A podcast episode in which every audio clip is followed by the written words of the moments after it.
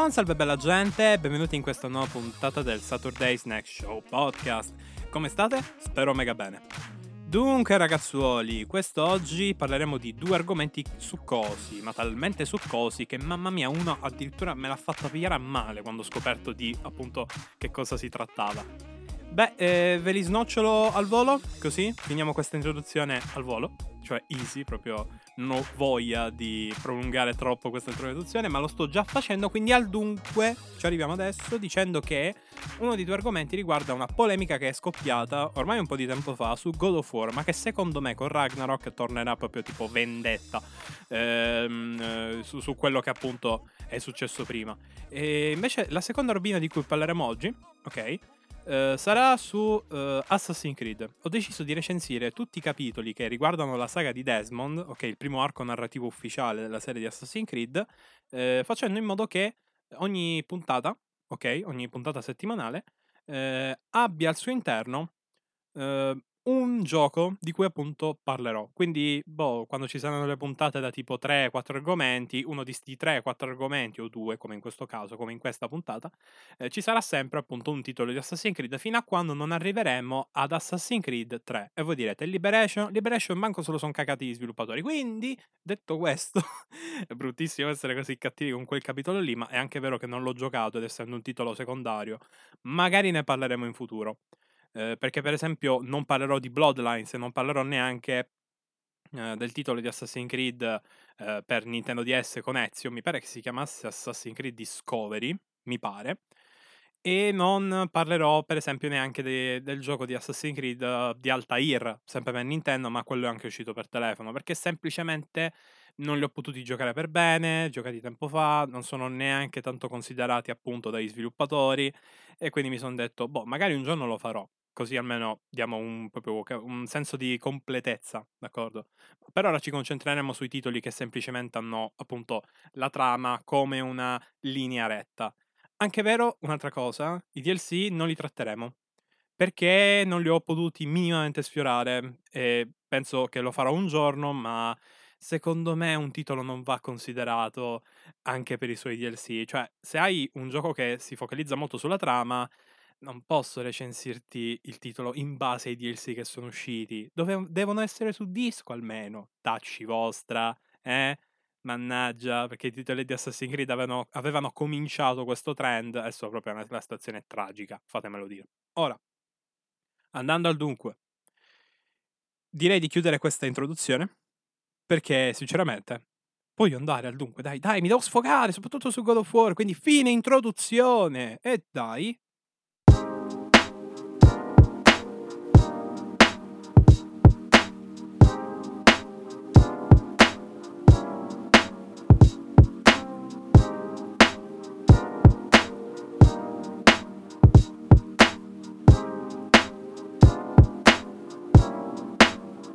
God of War, ragazzuoli, che saga pazzesca. Mm, secondo me neanche un titolo effettivamente fa pena. Oddio, pensando a Betrayer, quello che è uscito per eh, Java, per telefoni vecchi, ok, quelli non touch, quello a tastini, ecco, quelli Nokia, quelli, quelli brutti, ecco. A parte quello lì che, secondo me, non ha senso di esistere, eh, perché non ha neanche la musica, a parte il menu principale, santo cielo, che cosa orribile. God of War senza musica, è, è, è terrificante. Comunque, eh, è una saga mastodontica, trama perfetta, protagonista iconico, malinconico, sofferto, sofferente.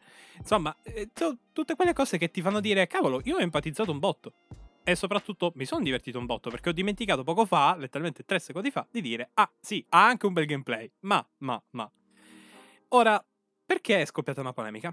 Beh, perché questa polemica qua è stata un attimino messa da parte, soprattutto nel periodo in cui il gioco era uscito, qui in Italia, perché non l'abbiamo proprio toccata con mano. Diciamoci la verità, in Italia chi apprezza i videogiochi, ok? Ehm, di solito o gioca roba casual tipo FIFA, COD, punto, massimo Battlefield, perché capito la giornata gli ha preso bene. E poi ci sono gli hardcore gamer che si giocano un po' di tutto, tra cui appunto le esclusive. Ok. God of War è sempre stata un'esclusiva di punta, pubblicizzata un casino, eh, messa in versione remastered digitale, sempre a un due spicci, comunque era sempre reperibile un titolo della saga. E il pubblico hardcore, ok, ha giocato i titoli per quello che erano. Delle storie tragiche, tristi, estremamente pesanti e grafiche, nel senso che erano proprio belle violente, che riguardano Kratos, uno sfigato, letteralmente una persona sfortunatissima, che è costretta a fare delle cose orribili per conto degli dei. E ragazzuoli, vi dirò, vi dirò, è una saga che porto nel cuore. Ora però, perché è stata vittima di una polemica? Perché come vi ho detto prima, se in Italia diciamo che gli hardcore e i casual gamer sono abbastanza divisi, in America la situazione è un po', un po' come dire, incasinata, ok? I casual si giocano un po' tutto quello che appunto il mercato gli chiede di giocare. Va bene? Quello che Sony, soprattutto, gli chiedeva di giocare. Perché dovete capire che un conto è pubblicizzare come ha fatto Sony qua in Italia, dicendo semplicemente for the players, for the players, for the players. Un conto è crearti una subcultura all'interno appunto dell'America in cui avere una console PS4 è quasi una sorta di obbligo, anche perché molti titoli della saga sono usciti su console che hanno venduto anche per altri motivi. Vi ricordo che la PS2 e la PS3 sono stati venduti principalmente perché erano dei DVD e dei Blu-ray player molto cheap e avevano anche l'aggiunta di essere stazioni per appunto videogiocare, no? PlayStation. Ma è stato, diciamo, eh, come si suol dire, un punto di forza delle vendite di Sony. Ora, ora, questa roba qua ovviamente ha comportato che i primi capitoli di God of War, che appunto venivano venduti come il pane in America, infatti le copie americane di God of War le trovi direttamente a 2 euro attualmente, mentre quelle europee stanno a tipo 30 euro, mortacci vostra. Eh, comunque, scusate, rant da retro gamer. Ehm, ora, siccome God of War ha venduto come il pane, ha comunque un pubblico oggettivamente più generalista, si è creata la situazione in cui i God of War erano più giocati per il loro gameplay e più per il loro essere abbastanza user friendly, ecco, non erano dei giochi che ti condannavano a essere um, un Donguri, ok? Eh, ora uno dirà, ma, ma, chi è Donguri? E niente, tranquillo, è giusto il mega pro player di Devil May Cry che il controller lo, lo uccide ogni volta che fa una combo in quel gioco. Eh, non devi essere Donguri, non devi essere un pro player per giocare i God of War, devi essere un giocatore, va bene così. Anche a difficoltà normale, comunque con un po' di button mashing e pensiero laterale, te la puoi cavicchiare. Certo, a difficoltà difficile il gioco ti picchia, ma quello è un altro discorso.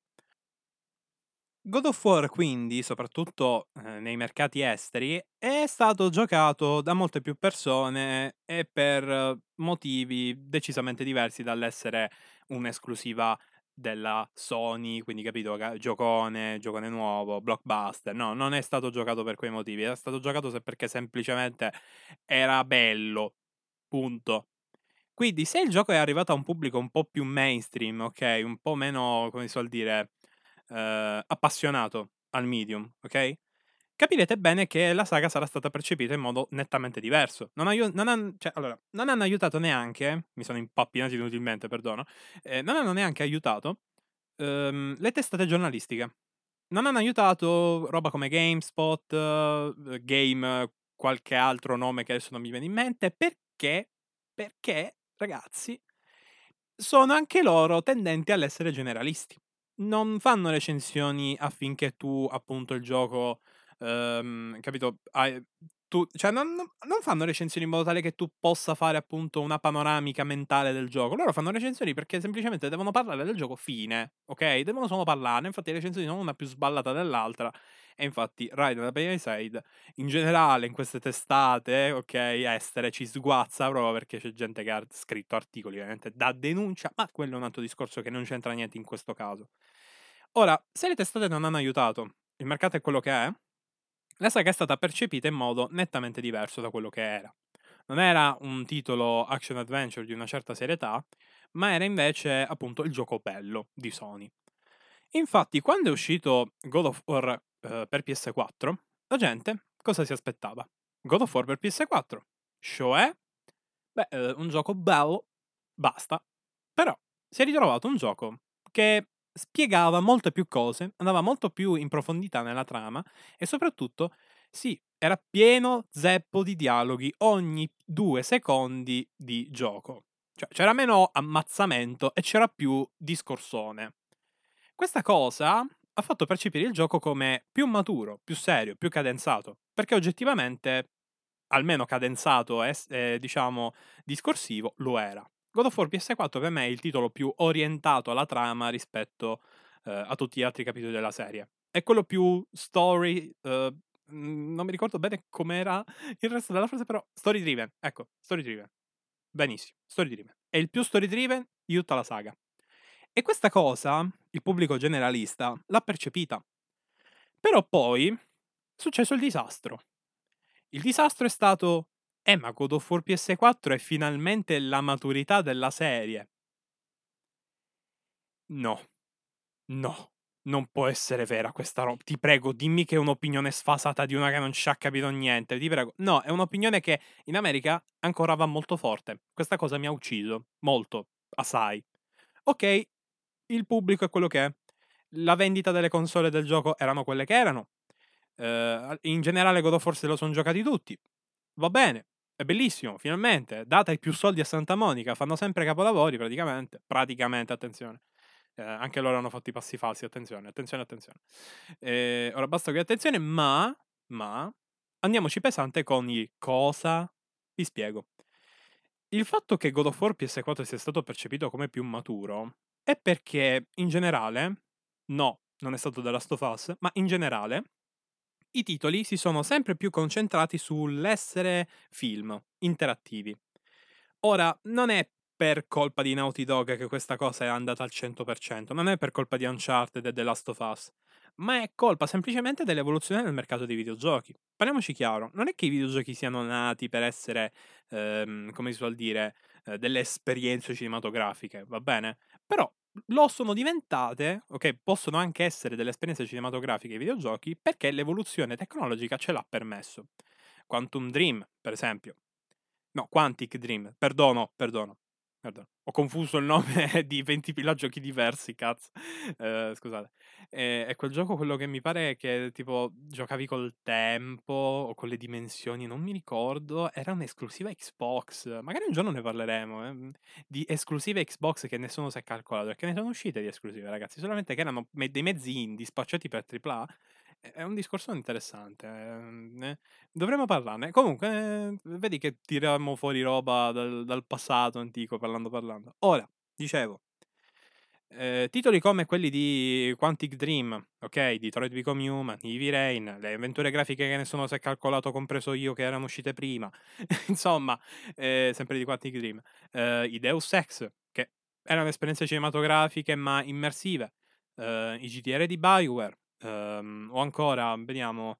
Um, accidenti. Uh, adesso perché mi sono spariti tutti i nomi dalla testa, dannazione. Um, ah, sì. Gli Assassin's Creed. Uh, poi vediamo i GTA. Ecco, tutti questi titoli si sono sempre più spostati dal lato cinematografico o da serie TV proprio perché l'avanzamento tecnologico l'ha permesso. Quindi è il gaming in generale che si è spostato verso la direzione dello story driven, almeno per le esperienze single player, ok? Anche eh, i Call of Duty, ecco, dannazione, i Call of Duty sono l'esempio perfetto. Sono dei, no, no, no, la maggior parte dei titoli dei film di Michael Bay divertenti da giocare. Poi alcuni sono profondi, ma quello è un altro discorso, ovviamente. Alcuni no, anzi, una buona parte soprattutto di quelli all'inizio. Anche in Modern Warfare, anche Cold War. E qui facciamo nottata se mi metto a parlare di questa roba. Ma il punto è quello. Quindi God of War PS4, God of War 4, è tipo naturale che essendo stato, diciamo, um, ripensato profondamente, ok, abbia ricevuto questo trattamento di modifica della struttura della trama? Perché diciamo che i vecchi God of War, ok, non erano proprio eh, tutto sto gran, sai, no?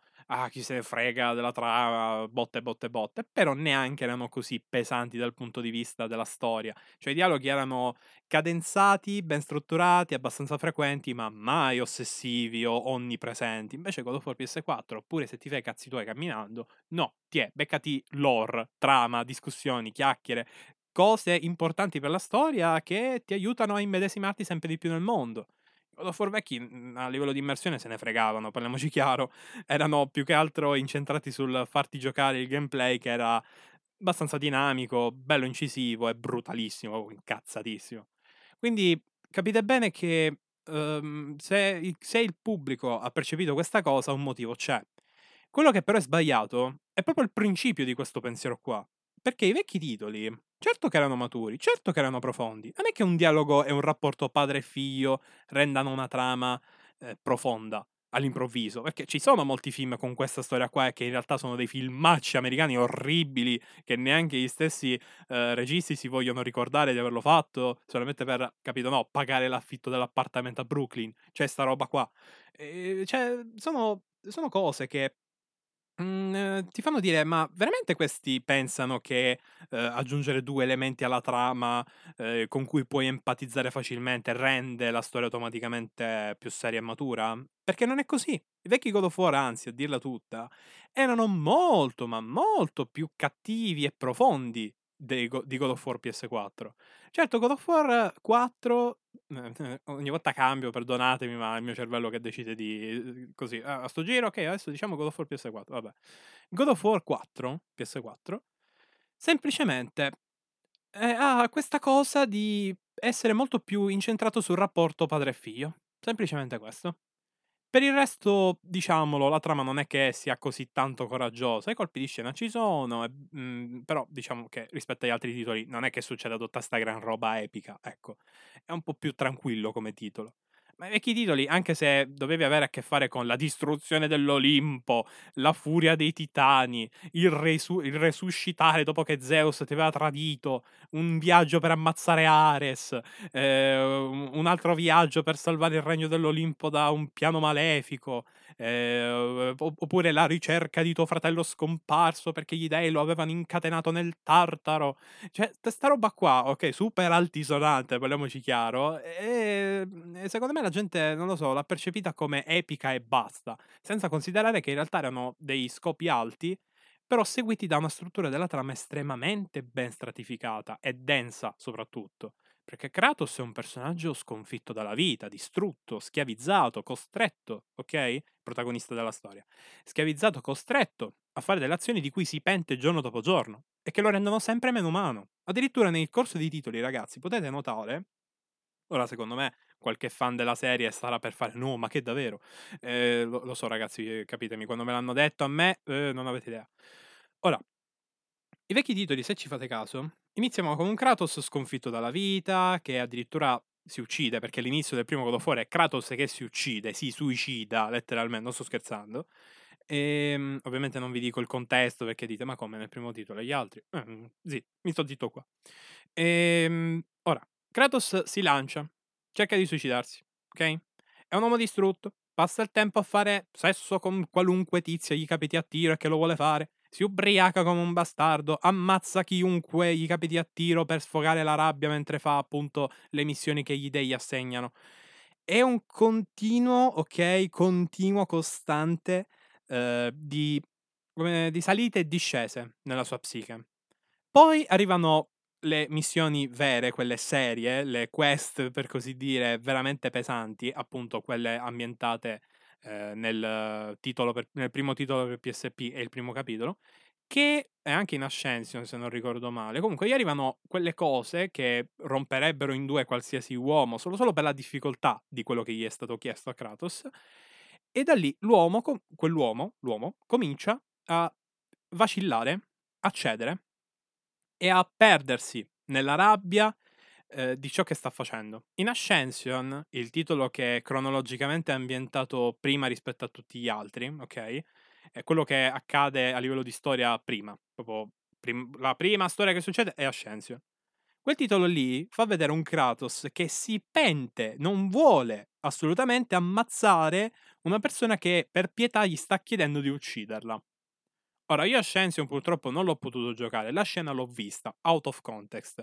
Ma vedere Kratos che guarda con tristezza una persona del genere, quando nei precedenti... Eh, buongiorno precedenti. Quando nei successivi titoli, che in realtà sono precedenti, ma dovete capirmi, mannaggia la vita a chi fa i prologhi, eh, sotto forma di eh, giochi successivi. Cioè, nei giochi successivi, nelle storie successive, ok, ad Ascension, ok, quindi God of War 1, 2, 3 Kratos comincia sempre più a fregarsene delle azioni che fa. Non comincia proprio a sbarellare, ehm, non, non, mette più il cervello in ciò che fa e ammazza chiunque gli capiti a tiro. Cazzo, Pure in God of War 1 e 2, ok, non puoi a- tecnicamente fare stragi perché ti girano a cose varie, ma non sei neanche costretto. Quindi tecnicamente le persone che hai a tiro mentre fai i tuoi combattimenti e ti fai la tua avventura, le puoi anche risparmiare tutte. Nessuno ti sta dicendo di ammazzarle, anche se hanno delle sfere di vita, ma quella è una roba da, da gioco, ci sta. Ehm, nessuno te lo chiede. Però in God of War 3 succede una roba. Siccome God of War 3 è il momento più basso della vita di Kratos, e lui, come si suol dire, prende le persone e le ammazza. E tu dirai, ma sì? Cioè, per esempio, quello che l'ha giocato dirà, sì, grazie, me lo ricordo. Cioè, nel 3, dico, ci sono esattamente le stesse cose, cioè le stesse persone che scappano da Kratos, dalle battaglie. Ci sono gli NPC, quelli che non cercano di ammazzare Kratos. Che cosa vuoi dire? Voglio dire che nel 3 l'unico momento di umanità che Kratos ha è letteralmente dire a Ercole, che rispettava come guerriero, di, di, cioè, l'unico momento in cui lui gli dice, tipo, a Ercole, eh no, tizio, frate, no, veramente, cioè, mi dispiace, ma non voglio ammazzarti, va via. Sono arrabbiato, molto arrabbiato, tanto. Ed Ercole dice, no, sti cazzi, e quindi Kratos lo massacra. Ok, quello è l'unico momento di umanità che Kratos ha nel gioco, a parte Pandora, ma quello è più che altro un, un, una sorta di cambiamento mentale, ok, di stato alterato mentale di Kratos, che ormai è veramente un uomo distrutto a quel punto, ma quello è un altro discorso. E io parlo di momento di umanità al di fuori, ok, di eventi che lo possano, eh, come si suol dire, traumatizzare o quantomeno fargli recuperare eventi tragici della sua vita. Cioè, quando è normale, quando è semplicemente così, nudo e crudo dopo i problemi che ha avuto, ok? Oh, specificato questo. L- perché dico che è l'unico momento di umanità serio? Perché nei, negli atti successivi di, del titolo di God of War 3, lui ha a che fare appunto con Pandora, sta ragazza che gli ricorda la figlia, quindi capito, torna minimo umano. Ma nel corso del gioco voi prendete una tizia e la usate come sacchetto di canne per bloccare un meccanismo. E... e, e già. Già. Esatto. E sentite le urla e la cosa bella è che sentirete la sua morte, cioè la, la, la sentirete morire dopo che tipo Kratos se ne va. Quindi è anche opzionale il tornare indietro e vedere che fine ha fatto. Quindi proprio è il gioco che vi sta facendo capire che Tizio tira dritto. Quindi sì, nel corso della serie Kratos impazzisce, diventa sempre più cattivo e brutale, se ne frega proprio il cade le sue azioni. Ha momenti di umanità solo e esclusivamente quando ha dei ricordi di suo figlio, di sua moglie davanti a sé. Io dico che come concept credo che renda maturo qualsiasi cosa, perché è un personaggio distrutto, afflitto, vede morirgli il fratello davanti, eh, anche la madre. Eh, nel 2 viene tradito dagli dei, che non gli concedono la pace dai suoi ricordi appunto della famiglia che viene massacrata da lui stesso. Piccola cosina per chi non l'ha giocato, è per questo motivo che lui veramente non riesce a dormire la notte. E non vi dico perché, perché ovviamente trama, c'è anche un piccolo colpo di scena riguardo a questa faccenda, per questo motivo non voglio parlarne troppo. E, e voi direte, ma come non hai parlato del fratello e della madre? Eh sì, sì, è un, è un discorso un po' particolare, ecco, diciamo così. È, è, proprio il fatto che esiste il gioco del PSP che parla di sta roba, che è giusto che io vi dica così. Capirete, capirete. È un discorso. Sto, sto, nuotando in acque abbastanza pericolose perché veramente vi posso distruggere eh, tutta la serie a chi, per esempio, era curioso di giocarsela per bene. E ehm, niente, niente. Il discorso è questo. Il discorso è questo. È semplice, devo dire. E mi fa male mi fa male sapere che una storia così stratificata, ben strutturata nel corso di tanti capitoli, sia snaturata e distrutta semplicemente perché non parla di cose con cui puoi empatizzare. Certo che non puoi empatizzare con uno che decide di massacrare chiunque gli capiti a tiro perché è incazzato a morte. Ovvio, ovvio che non puoi empatizzare perché lui sta soffrendo un male che tu non puoi capire. Cioè lui ha passato anni e anni a essere tradito, messo da parte, utilizzato e basta. E la cosa peggiore è che mhmm, in certi momenti lui che cerca di ammazzarsi, viene sempre costantemente fermato perché deve fare un'altra missione. Cioè lui non è che viene fermato perché no, Kratos, la tua vita è importante. No, lui viene fermato perché no, aspetta Kratos, dobbiamo farti fare altre cose. Gli impediscono pure di ammazzarsi.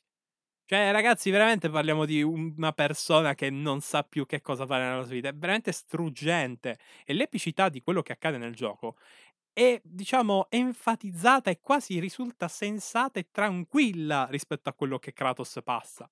Perché, ragazzi, nel corso della serie ne vede di cose orribili. E mi fermo qua. Ora, eh, tutta sta polemica è terrificante. Chiunque dica che God of War ehm, sia una saga eh, che è diventata matura solo con l'ultimo capitolo merita, me- merita 20 ore eh, di, vediamo, di mh, giocarsi Balance, ba- Balan Wonderworld. Qual era quel titolo orribile platform per Switch? Balan Overworld. Eh, non, so, non lo so quel titolo, non mi ricordo, l'ho solo visto in un video inglese dove lo sminchiava, sputtana proprio, lo, lo odiavano quel titolo. Eh, tra l'altro, se trovo quel video magari ve lo consiglio, boh, non lo so, storia di Insta, sapete com'è? Insta, Wave, insomma, quei, quei social che bazzico un po'. E ehm, niente, niente, tutto qua. E quello che mi infastidisce è che probabilmente sta polemica potrebbe tornare con God of War Ragnarok. Spero tantissimo che in Ragnarok succeda roba veramente triste e tragica, in modo tale che Kratos non fa il semplice padre che non sa cosa deve fare col figlio, tutto empatico, tutti discussioni. Io voglio finalmente che Kratos ritorni quella bestia di Satana che era nei vecchi titoli, proprio, da, eh, proprio così da poter enfatizzare il fatto che lui sia ancora un uomo distrutto dentro perché tu da quella roba non te ne esci tranquillo. In God of War 4 questa cosa la senti, la noti, soprattutto quando Kratos eh, proprio evita completamente di risolvere certi problemi della sua vita col figlio, ok? Che questa roba la può capire solo chi ha giocato i vecchi titoli. Ehm, cioè, insomma, sono tutte cose che ti fanno capire che la, la, sua psicologia non è il semplice padre burbero che ha fatto cose brutte nel passato. La sua psicologia è di persona distrutta mentalmente che ha deciso di rifarsi una vita, ma forse un po' se n'è pentito perché veramente non sa gestire un cazzo di quello che riguarda suo figlio. E questa cosa non è che il gioco te la fa vedere, ci zooma anche. Cioè, lui ci sono, ci sono momenti in cui Kratos proprio mette la mano nella spada, vuole mettere, anzi, la, spa- la, eh, la spada, buongiorno, la, la, mano nella spada del figlio e non lo fa perché non sa se potrebbe essere una buona idea. Come sei un padre della nazione, è la cosa migliore che puoi fare, eh, aiutare tuo figlio a festeggiare un qualcosa di bello che ha avuto. No, lui non lo fa. Non lo fa perché non sa effettivamente se ne vale la pena. E mhmm, poi educa Atreus veramente in modo cazzato, burbero, rabbioso, non solo perché è stato uno spartano, state tranquilli, è perché sotto sotto ormai la sua psiche è totalmente deviata all'essere eh, la, mhmm, la solitudine fatta essere umano, e ci credo anche.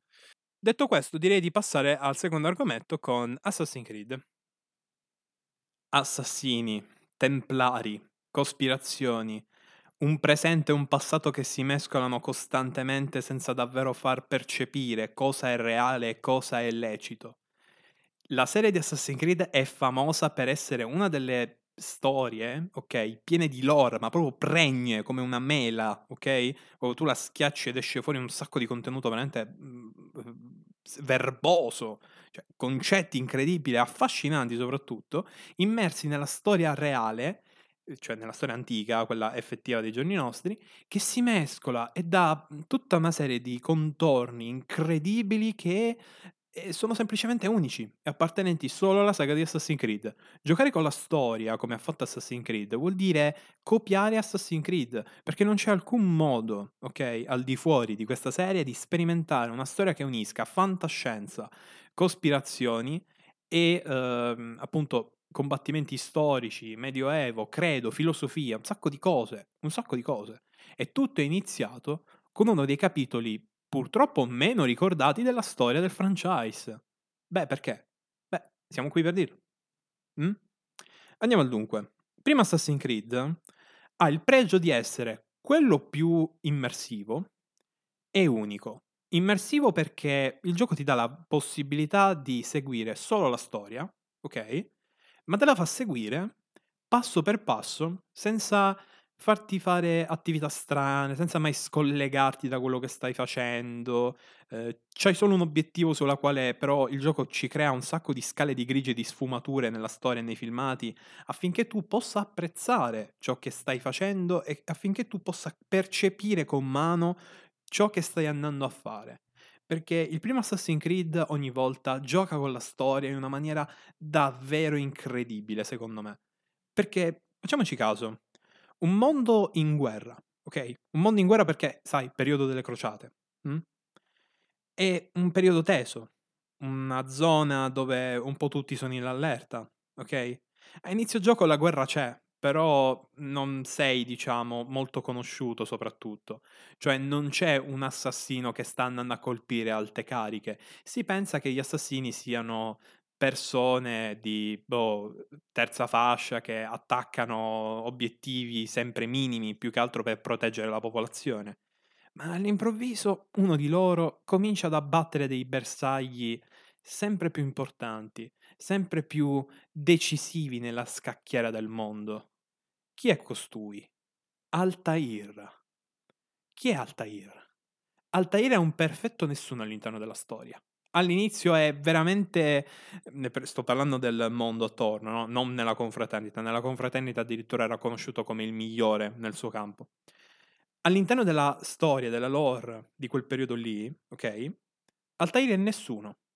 Diventa famoso facendo missioni ad alto rischio per ripristinare, per ripristinare il suo onore, o comunque per ripristinare il suo, come si dire, il suo prestigio come assassino ad alto rango, ok? Perché ha perso la via, non sa più cos'è il credo e quindi decide, anzi no, gli viene data una possibilità e lui decide di accettarla dopo aver fatto degli errori che gli sono costati carissimo.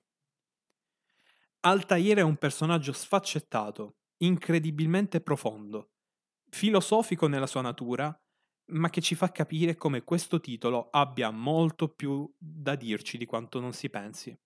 Il primo Assassin's Creed è spesso il più snobbato proprio perché è quello con la direzione più precisa, ok? I successivi raccontano una storia, ma poi lasciano una sorta di libertà al giocatore che varia molto. I, ga- i gameplay sono sempre stati abbastanza bucati nel profondo proprio perché non si aveva tutta questa gran direzione in mente. Ma il primo non ce l'ha sto problema. Il primo è un gioco vecchio stile. Inizia in un modo, continua, ti dà un senso di progresso perché il mondo intorno a te sembra progredire e poi finisce in un crescendo che dà un senso a molte cose che prima sì lo avevano, ma non erano così certe come si pensava in quel momento nella nostra partita. Un finale che ci fa capire come e cosa, ok, eh, si è arrivati a quello che è il mondo di Assassin's Creed. Perché ci piace così tanto? Perché ci affascina? Beh, perché c'è sempre una seconda chiave, c'è sempre una terza possibilità, una quarta, una quinta. Ci sono tante, tante sfaccettature di personaggi, storie, luoghi che sono comunque, come si suol dire, presenti. Noi giochiamo delle storie che sono legate a doppio filo con la storia reale, ma che non lo sono davvero fino in fondo. Noi giochiamo delle trame, eh, come si suol dire, eh, profonde, filosofiche, magari sentite, emozionanti, ma alla fine dei conti sono appunto le cause di certe conseguenze che sfociano nella cospirazione, perché alle volte i personaggi nella serie di Assassin's Creed fanno, fanno delle cose che poi vanno a cambiare profondamente ciò che avviene dopo. Un esempio è il secondo Assassin's Creed, un esempio è il terzo. Certe guerre scoppiano perché il giocatore ha eseguito attivamente delle azioni che nel mondo reale erano dovute ad altro. Mm? Ed è figo, proprio figo, vedere come tutto questo era già in chiaro in mente agli sviluppatori del primo capitolo. Noi andiamo a modificare il corso delle eh, guerre sante, delle crociate, obiettivo dopo obiettivo, fino ad arrivare a gente di alto rango e a complotti che però sono riscontrabili con la realtà. Non a caso gli assassini sono Mhmm, cioè, sono letteralmente una versione modificata di un gruppo di assassini realmente esistito in quel periodo, che però si limitavano a ehm, colpire dei bersagli secondo un loro credo religioso completamente diverso da quello appunto degli assassini della serie. Ma il succo è quello. Gente che decide di non esistere per servire gli altri e creare la libertà. Certo, questo concetto è stato esplorato più o meno profondamente, cioè come si vuol dire, è stato più o meno esplorato in, a diverse intensità, ok, nel corso dei successivi capitoli. Per esempio, il secondo eh, marcia molto sul senso di libertà e sulle emozioni. Il terzo veramente ti fa dubitare di te stesso a momenti. Il quarto invece è solo la storia di un uomo che si avvicina eh, a capire se stesso e cose così. Ma tutto non è mai a sfondo religioso. Tutto è sempre a sfondo umano, personaggi sono umani, ciò che dicono, ciò che fanno, sono umani. E la cosa interessante è che uno di questi andiamo a conoscerlo nel periodo peggiore della sua vita. Altair all'inizio del primo Assassin's Creed è un incredibile guerriero famoso per essere semplicemente tutto, bravo, forte, intelligente, astuto. Eppure fa delle cazzate, dato che lui ormai è il migliore, quindi pff, tanto qualsiasi cosa che fa è quella giusta. Ecco, lui è il migliore, ok? Altair. Eppure, nonostante lui sia il migliore, fa degli errori terribili e invece di morire gli viene data una seconda possibilità che lui sceglie di accettare per redimersi. E noi vediamo questo personaggio al, nel momento più, più brutto della sua vita, proprio al suo peggio, che però rinsavisce, capisce se stesso, comprende meglio il credo e dà un senso alla sua infanzia, questa, questa cosa è più lore, non è proprio spiegata nel gioco al 100%, ma dà un senso a quella infanzia passata al seguire delle orme che però non erano le sue. O meglio, sì, avevano la forma dei suoi piedi, dei, del, del, delle sue gambe che appunto le hanno, eh, hanno attraversato questi sentieri. Quella era la sua strada. Solo che non capiva il fondo. Cioè lui percorreva questa strada ma non capiva perché. Ed ecco che Assassin's Creed gioca tantissimo sulla scala di grigi, sul senso della vita e sulla filosofia. Il primo titolo è sinceramente quello che più eh, impatta, secondo me, il giocatore attivamente. Noi viviamo Altair, noi, non, noi siamo Altair. Stavo per dire non, ops.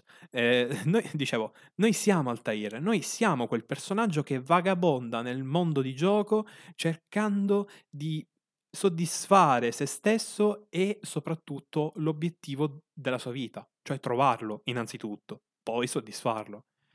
E non spoilerò perché vorrei che queste recensioni appunto sulla serie Assassin's Creed siano un po' un modo per invogliare la gente a giocarseli per bene in ordine cronologico.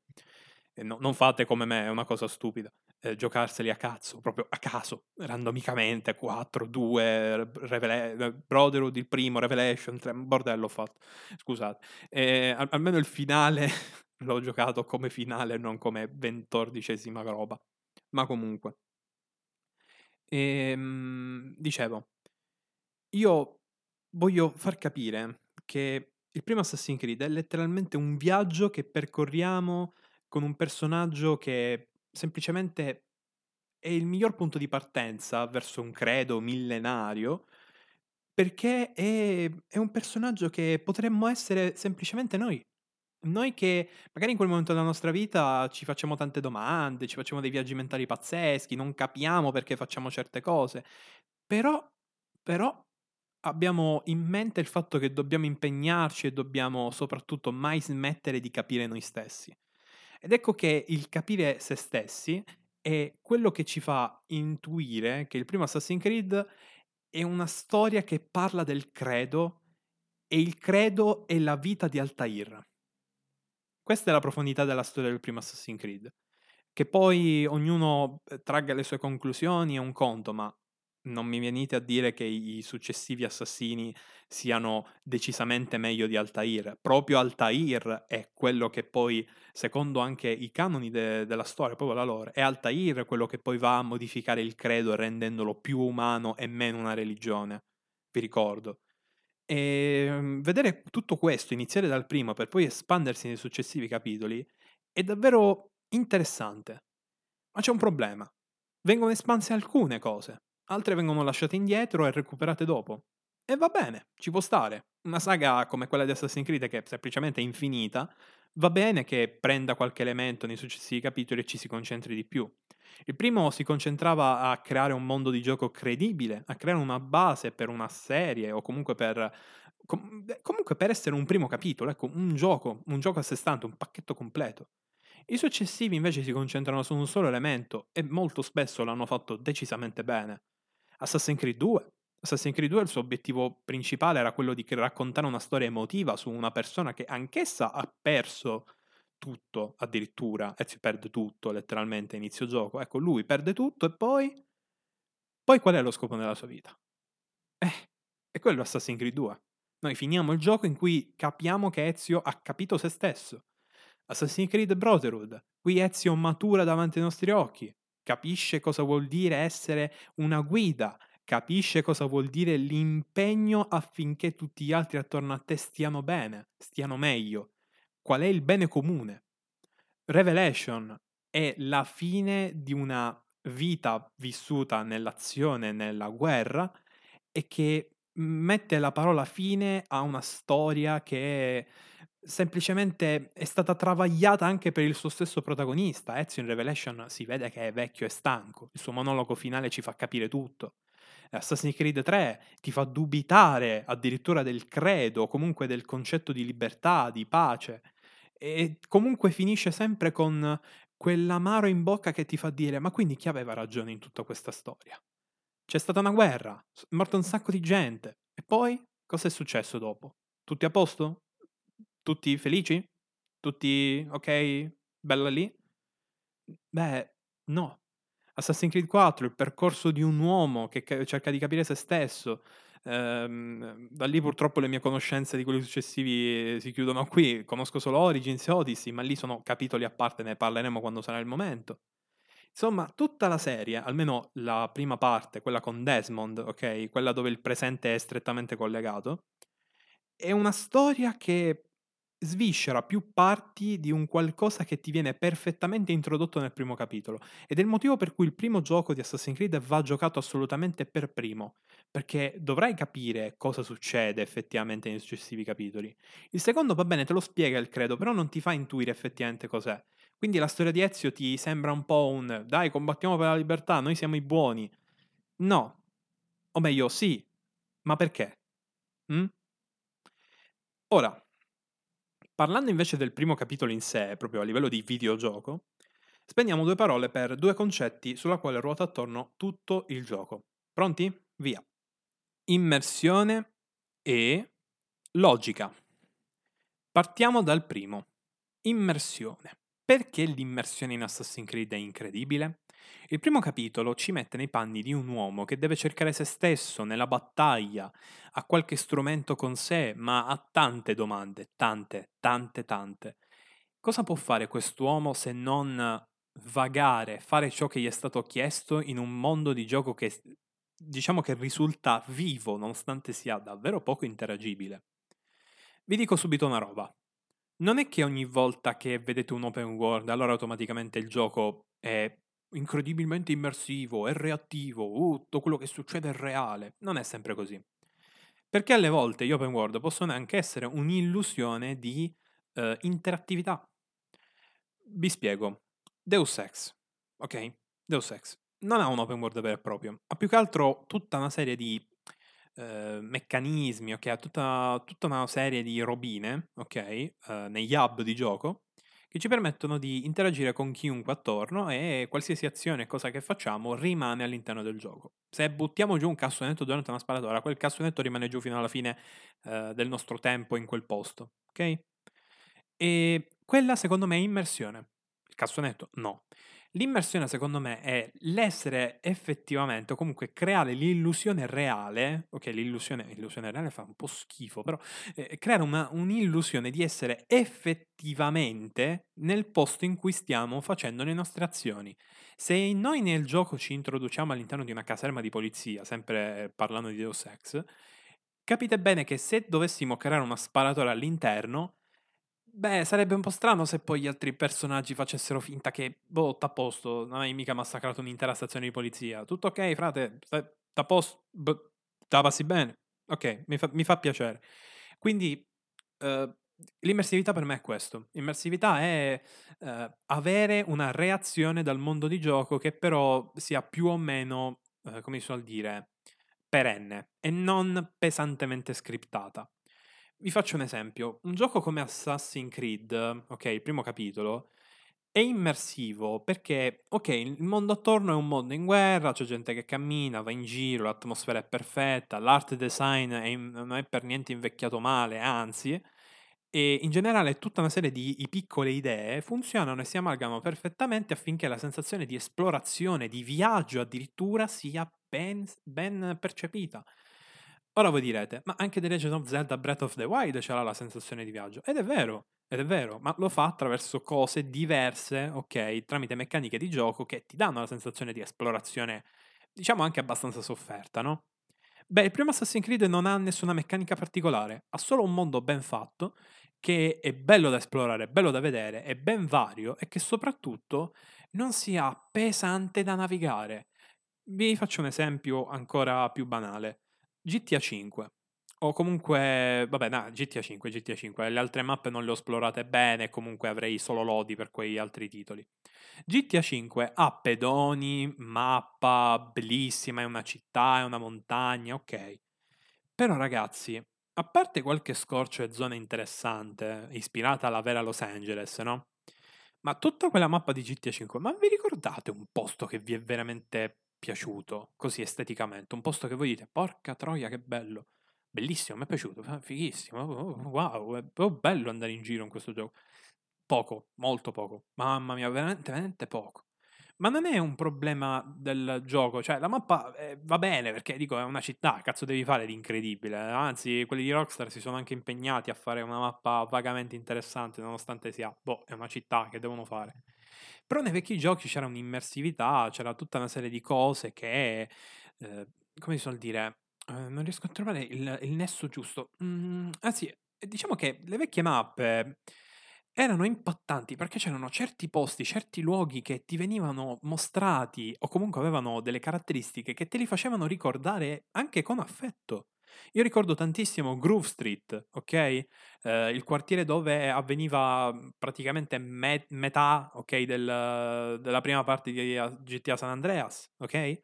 Quel luogo lì c'è un luogo di salvataggio, c'è la casa del protagonista, ci, sono, ci, vivono accanto un sacco di personaggi importanti, è vivo quel luogo, è bello, te lo ricordi, Groove Street for Life, ragazzi.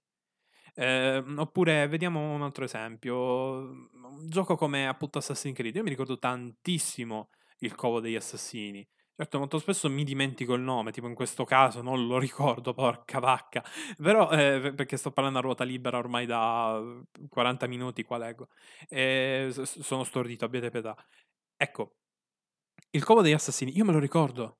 Me lo ricordo, mi ricordo anche le strade, mi ricordo anche quella strada S, ehm, quella torre altissima dove completamente senza motivo comunque ti ci puoi lanciare per poi farti la scalata al lato. Eh, mi ricordo le scalinate, la stanza di Al-Mualim, come, accedervi soprattutto al secondo piano, eh, ricordo il campo al centro e mi ricordo anche che botta fu eh, ritornare in quel posto eh, nel periodo di Ezio, quindi quando già quel luogo era tut- completamente abbandonato. Io mi ricordo che nel primo Assassin's Creed molto spesso andavo lì in giro ehm, e senza, senza, che il gioco me, me lo chiedesse, anzi lo facevo io, Ogni volta partivo e tornavo senza mai usare il fast travel. Non velocizzavo mai il ritorno nel covo degli assassini. Mai, mai. Covo degli assassini intendo proprio la, la zona, il, la città, ok? Eh, non intendo i, mm, sta- i, luoghi, ok? I piccoli covi che ci sono dentro, dentro le città. Io intendo proprio la città degli assassini, ecco. Io ogni volta ci andavo lì senza fast travel, così viaggio a cavallo, mi facevo tutta la mappa ogni cazzarola di volta all'andata e al ritorno dopo ogni obiettivo che ammazzavo, proprio per darmi da solo eh, questa sensazione di non darmi da solo, scherza, eh, non scherzavo, sbagliato, sbagliato dire.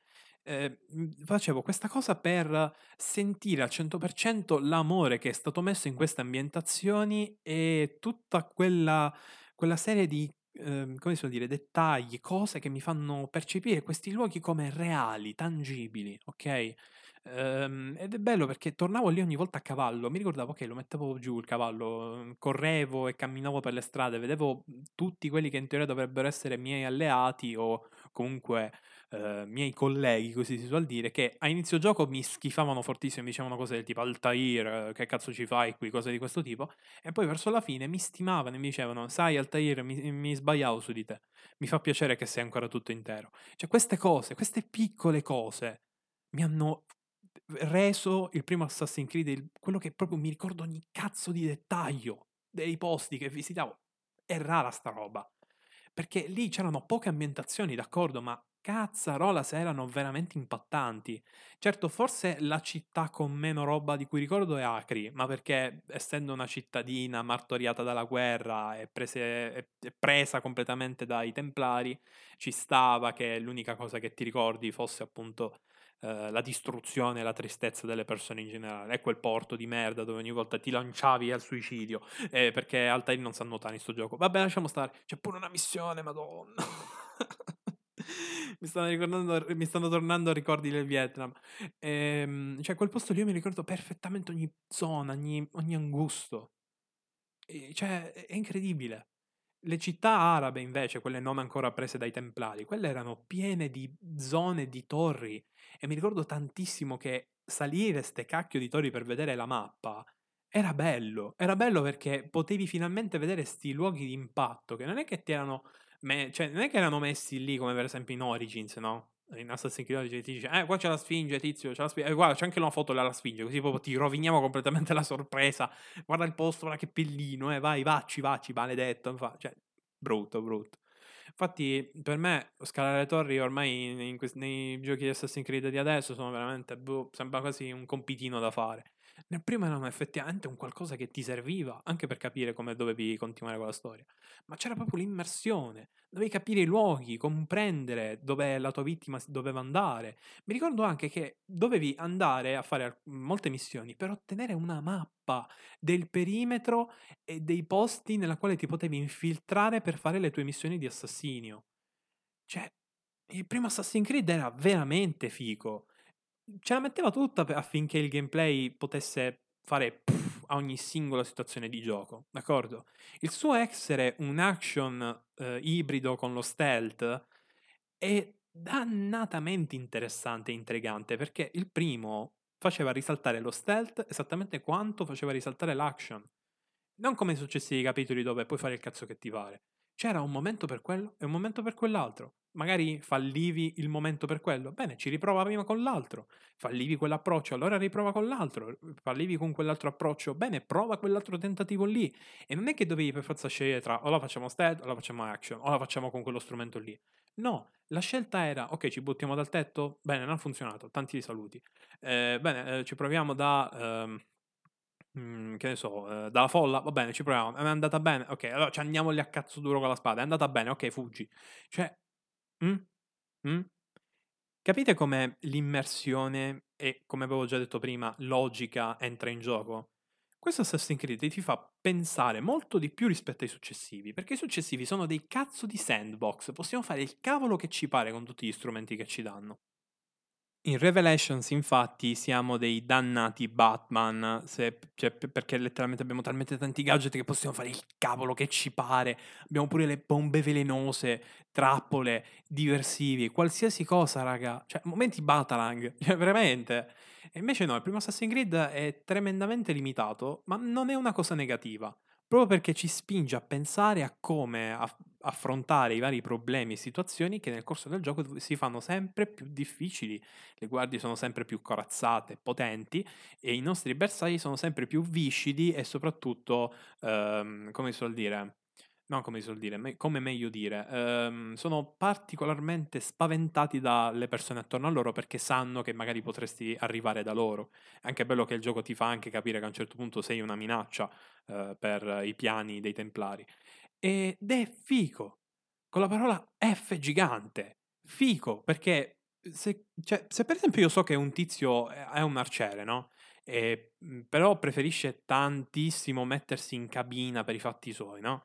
Ecco, noi possiamo attaccare il nostro bersaglio quando magari sta andando a dormire di notte, perché c'è anche il ciclo giorno e notte, noi magari va a dormire, eh, cose simili, e noi lo andiamo lì ad attaccare di notte nella sua stanza, lontano dal suo arco, in modo tale che, ok, lo facciamo fuori, nessuno se ne accorge, tanti saluti, ce ne scappiamo. Oppure uno nel porto, mi ricordo che avevo ottenuto un indizio, perché la struttura delle missioni, non so se l'avevo detta prima, ma eh, la ridico al volo. La struttura delle missioni è prima indaghiamo su cosa è, cosa fa il nostro bersaglio, poi facciamo appunto la missione del bersaglio, ammazziamo il bersaglio, missione completata, così tutto il gioco. Uno direbbe ripetitivo, eh, più o meno, però è, il bello è proprio enjoyare tutto quello che è eh, all'interno di queste missioni, che è veramente figo se me lo chiedete. E siccome io ho ottenuto la mappa nella fase di indagini, Eh, allora che ho fatto? Ho cominciato a capire come potermi intrufolare nel castello e cose varie, eh, no castello buongiorno, il porto. Eh, ho capito come intrufolarmi nel porto us- usando una via pericolosa ma eh, diciamo soddisfacente. Dopo aver fatto del parkour potenzialmente dannoso per la mia salute mentale, eh, sono arrivato finalmente ne- nella nave eh, non facendomi vedere da nessuno. Fantastico, fantastico. Cioè, sono arrivato, sono salito, ho fatto fuori qualche guardia tanto per anticiparmi la fuga. Ho fatto fuori il bersaglio. È scattata l'allerta mondiale perché il bersaglio era per forza in mezzo al pubblico, in mezzo a delle persone. L'ho fatto fuori, sono fuggito all'istante. E da lì, partita la fuga, ho, ho attraversato il ponte sfondando tutte le linee guard- delle guardie. Poi, però, ho calcolato male un salto e mi sono ritrovato in una strada bloccata da guardie e ho dovuto combattere per la mia vita all'interno di quella strada. Ora capite che l'immersione e tutte queste piccole meccaniche che però non erano così espanse, cioè erano acerbe perché era il primo capitolo di una saga, o comunque di un, era, era un gioco, un gioco a sé stante, era il numero uno di qualcosa forse. Cioè, un gioco del genere che comunque aveva delle meccaniche acerbe comunque mi ha dato sempre più soddisfazioni rispetto a eh, una missione della storia di Assassin's Creed, to, facciamo 4. 4, tra parentesi, uno dei miei Assassin's Creed preferiti insieme a Revelation, proprio l'ho apprezzato, l'ho amato, cioè, gioco migliore del 4 è Revelation, penso che nella saga non ci sia. Cioè, il primo sapete dove lo metto? Al terzo posto per que- solamente per queste cose. E acerbo, gameplay minimo, eh, ai minimi storici rispetto agli altri, eh, però era così costruito bene, era così ehm, ben fatto, era così di alta qualità nelle sue piccole meccaniche, ogni singola me- meccanica, che me l'ha fatta. Me l'ha fa- mi ha fatto dire, cazzo, questo gioco mi sta sfidando, mi sta sfidando e mi sta dicendo proprio, oh dai, forza, affronta la prossima sfida, maledetto bastardo, via, via, viece, viece. Anche le boss fight erano difficili, cosa che nei successivi mi ha fatto schifissimo. Mi ricordo Brotherhood. Brotherhood. Tutto un gioco a rompere le palle con questo cattivone finale, no? Eh, ehm, questo Borgia, non mi ricordo adesso il nome, farvi capire quanto me ne è fregato della storia di Brotherhood, infatti per me è uno dei capitoli peggiori. Cioè, questo Borgia, no? Porca miseria, dobbiamo ammazzarlo. Assolutamente. Il prologo, il prologo iniziava con Ezio che stava cercando di ammazzarlo. Dai, forza, forza. Eh, mandiamo questo Borgia. La sua boss fight è letteralmente una, un peto orribile, terrificante, nessuna difficoltà, nessun dramma, niente. Niente di niente, tre fasi, lo colpisci più volte di un nemico normale, tutto a posto, morto. Invece i boss in Assassin's Creed sono cazzo fortissimi. Ricordo di essere morto anche un paio di volte nel penultimo, poi c'era l'ultimo, è veramente un difficile inchiappa incredibile. Al... Oh no spoiler! Uh, boss terrificante, se me lo chiedete. E aspetta, ho spoilerato? Upsi. Vabbè, intanto chi, chi, deve giocare il gioco, Banco Sacchi, e manco l'ho nominato in puntata, tutto a posto. E... Ops, vabbè, e lo lascio, tanto chi se ne frega. Il boss finale, mamma mia, terrificante. Ah, un altro spoiler! Tahir, cioè, ehm, un, proprio come vi ho già detto prima, la storia, il gameplay, tutto che si unisce per dare vita a uno dei momenti più alti della, della storia, della, della serie senza essere tremendamente alto budget, perché il primo Assassin's Creed non è che era un AAA, era un doppia A, era un gioco fatto tanto per vendere perché l'idea sembrava carina alla Ubisoft. T'ha posto, fine lì. È stato il 2 a essere effettivamente con un budget spaziale, infatti si è visto che hanno aggiunto una marea di contenuto secondario totalmente inutile, avrei preferito di no, però vabbè, vabbè, lasciamo stare, quelli sono gusti personali. Però detto questo, ragazzuoli, cioè, dico, vi, vi, ho anche rivelato che il boss finale sarà uno dei momenti che più vi ricorderete della saga intera, quindi direi che il primo capitolo un'occhiata gliela darei, hm? So, soprattutto dopo che ho tipo rivelato per sbaglio. Vabbè, mi sa, mi sa che lo taglio, mi, sì, sì. Mi sa che lo taglio fortissimo. E aggiungo anche che l'ho tagliato veramente male. E comunque qua sono le 6 di sera mentre sto sistemando sta puntata. E, ma perché?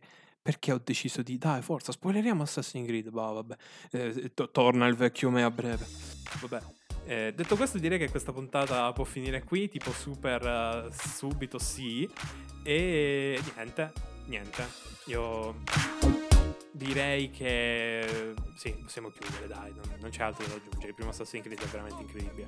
Vorrei dire qualcosa sul presente, ma penso che ne parlerò proprio a parte, magari in un rant incredibile in una prossima puntata. Che ne dite? Ovvero come Assassin's Creed è partito dall'avere un presente super impattante e fighissimo e con un sacco di potenzialità per un gioco nel presente e basta, per poi diventare una cacca. E volevo dire, eh, niente, niente, niente. Detto questo, ci vediamo alla prossima puntata. Bye!